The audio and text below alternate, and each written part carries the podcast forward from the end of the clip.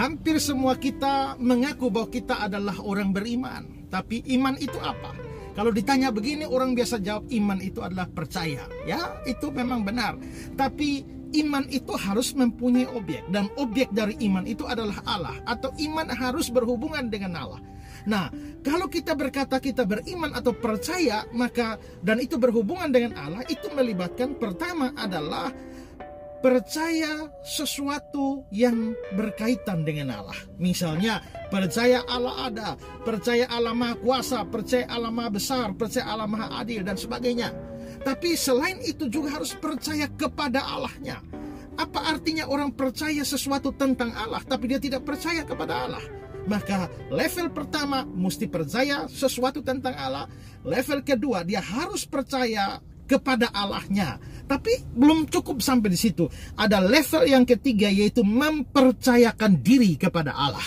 Nah, mempercayakan diri itu lebih daripada sekedar percaya sesuatu tentang Allah, percaya kepada Allah. Ini mempercayakan diri itu artinya menyerahkan diri sepenuhnya hidup mati kita atau nasib masa kini, masa depan kita, kita serahkan semuanya ke dalam tangan Tuhan. Aku berserah, aku berserah pada Yesus ku serahkan, aku berserah.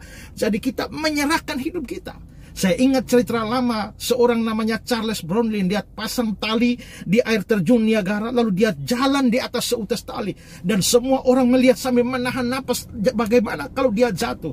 Tapi ternyata dia bisa jalan selamat sampai seberang.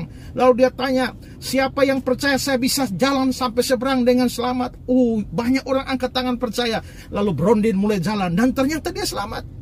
Dia tanya lagi, siapa yang yakin, saya yakin-yakinnya bahwa saya pasti bisa nyebrang dengan selamat lagi. Dan ternyata mereka banyak yang percaya, yakin. Maka dia jalan dan ternyata dia selamat lagi sampai sebelah.